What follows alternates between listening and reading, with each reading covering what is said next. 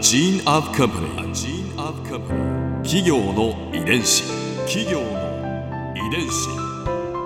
全国に546万社以上あるとされる日本の企業その企業の数だけ理念があり使命があり人間ドラマがありますこの番組ではさまざまな企業のトップや社員の方にお話を伺いながら成長する企業の DNA を解明していきます企業の遺伝子。ナビゲーターは私千葉なクララとクオン株式会社代表の武田隆さんです。武田隆です。よろしくお願いします。本日は株式会社ゴールドウィン代表取締役社長執行役員渡辺隆夫さんをお迎えしております。どうぞよろしくお願いいたします。よろしくお願いします。今回はゴールドウィンの成り立ちについて伺います企業遺伝子。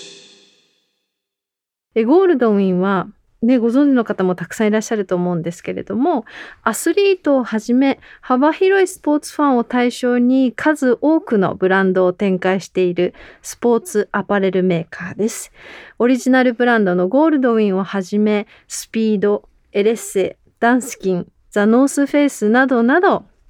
まずはその成り立ちから教えていただけますか、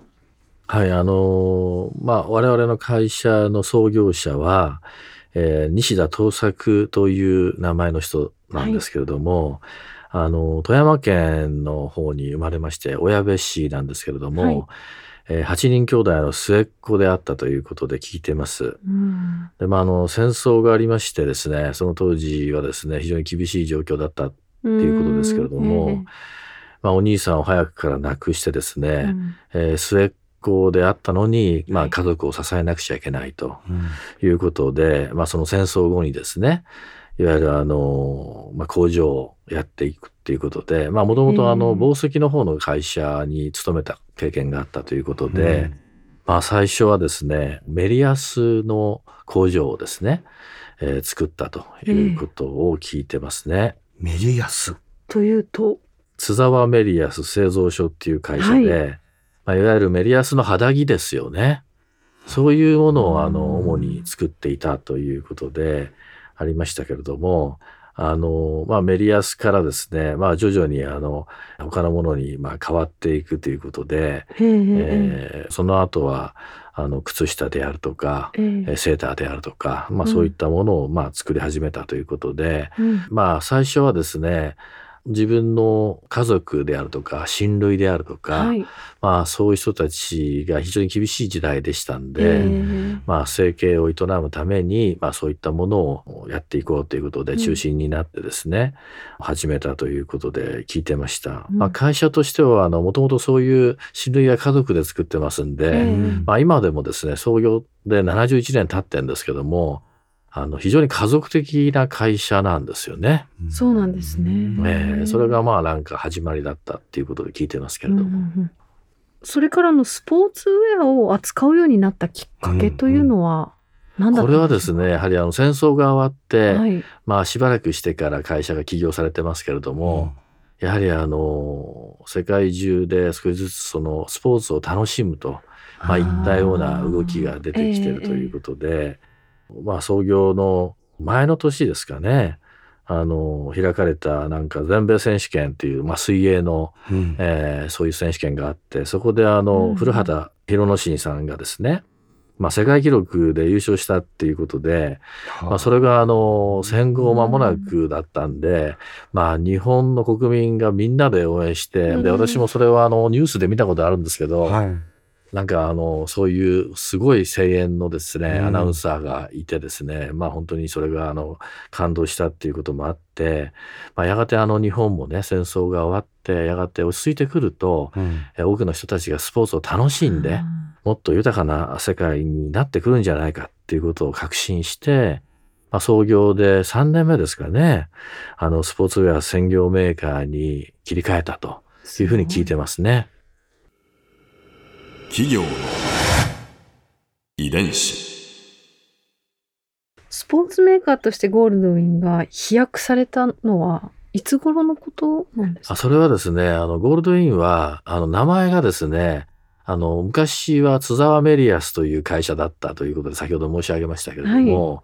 あの、1963年にですね、うん、えー、ゴールドウィンという会社に、あの、名前を変えてるんですね。うんうんうん、オリンピックの1年前。前なんですよ。えー、それは、やはりあの、スポーツっていうものがこれからね、世の中を変えていくんだということと、やはりあの、日本の選手の人たちにね、世界の舞台で活躍してほしいと、そういう思いからね、名前をゴールドウィンという名前に変えたんだと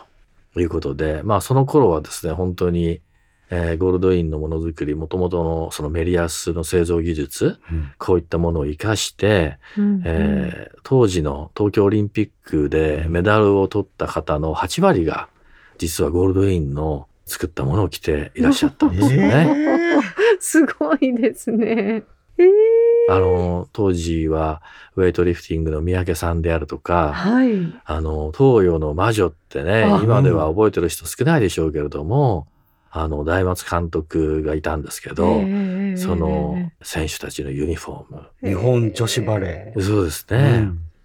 そういうものをあの作らせていただいてたっていうことで、私はあの、その製品もあの見たことありますし、うちのあの富山の本店の工場にはですね、うん、えー、そういったものが飾ってありますよ。あら、すごい。あ、当時のユニフォーム。当時のものが。はい。えー、えー、で、その社名をゴールドウィンにした、その当時はもうこうスポーツメーカーとしては割と知名度があって、そのユニフォームを手掛けることになっていたそれはね、まだそこまでのあの知名ではなかったと思うんです。はい、ただし、何かそういうものづくりが上手だというようなことで、うんうん、あの、おそらく、そういう縁のある方からですね、はい、声をかけられて、やってみろっていうことだったと思うんですよね。でそれが一つの我々のビジネスを大きく変えるきっかけになったんだっていうふうに私なんかはね、思ってるんですけどね。すごいこうきっかけだったんですね。東京オリンピックが。まさに。はい、えー、ゴールドウィンっていうのはどういう意味があるんですか？やはりあの、もともとのオリンピックの発祥の地の、まあギリシャではね、あの、勝者のことをゴールドウィナーというふうに呼ぶらしいんですけれども、まあそういう意味で、えー、まあ日本の若い人たちをですね、うん、ゴールドウィナーになってもらいたいということからね、あの、我々としてはそういう名前を付けさせてもらってるというふうに聞いてるんですけどね。うん。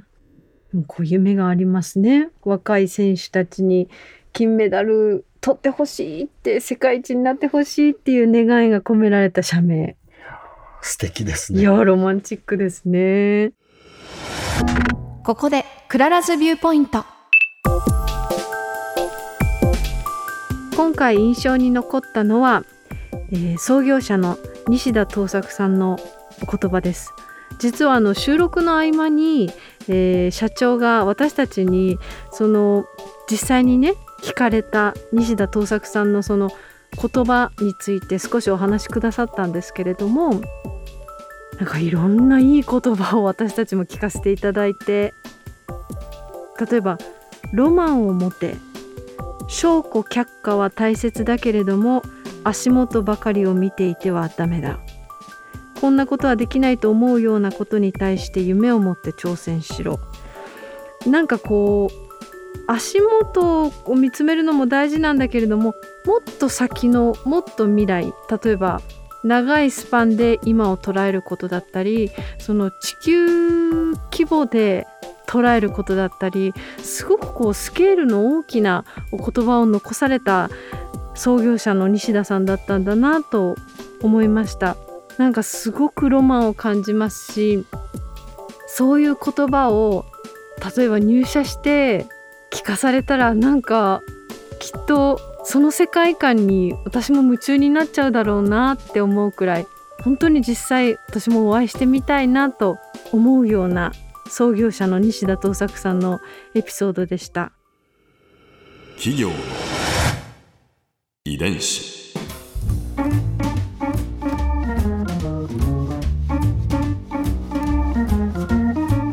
の番組はポッドキャストのほかスマートフォンタブレット向けアプリオーディでも聞くことができます。お使いのアプリストアからダウンロードして企業の遺伝子のページにアクセスしてみてくださいね。それでは来週もまたお会いしましょう。企業の遺伝子ナビゲーターは私千葉なクララとクオン株式会社代表の武田隆でした。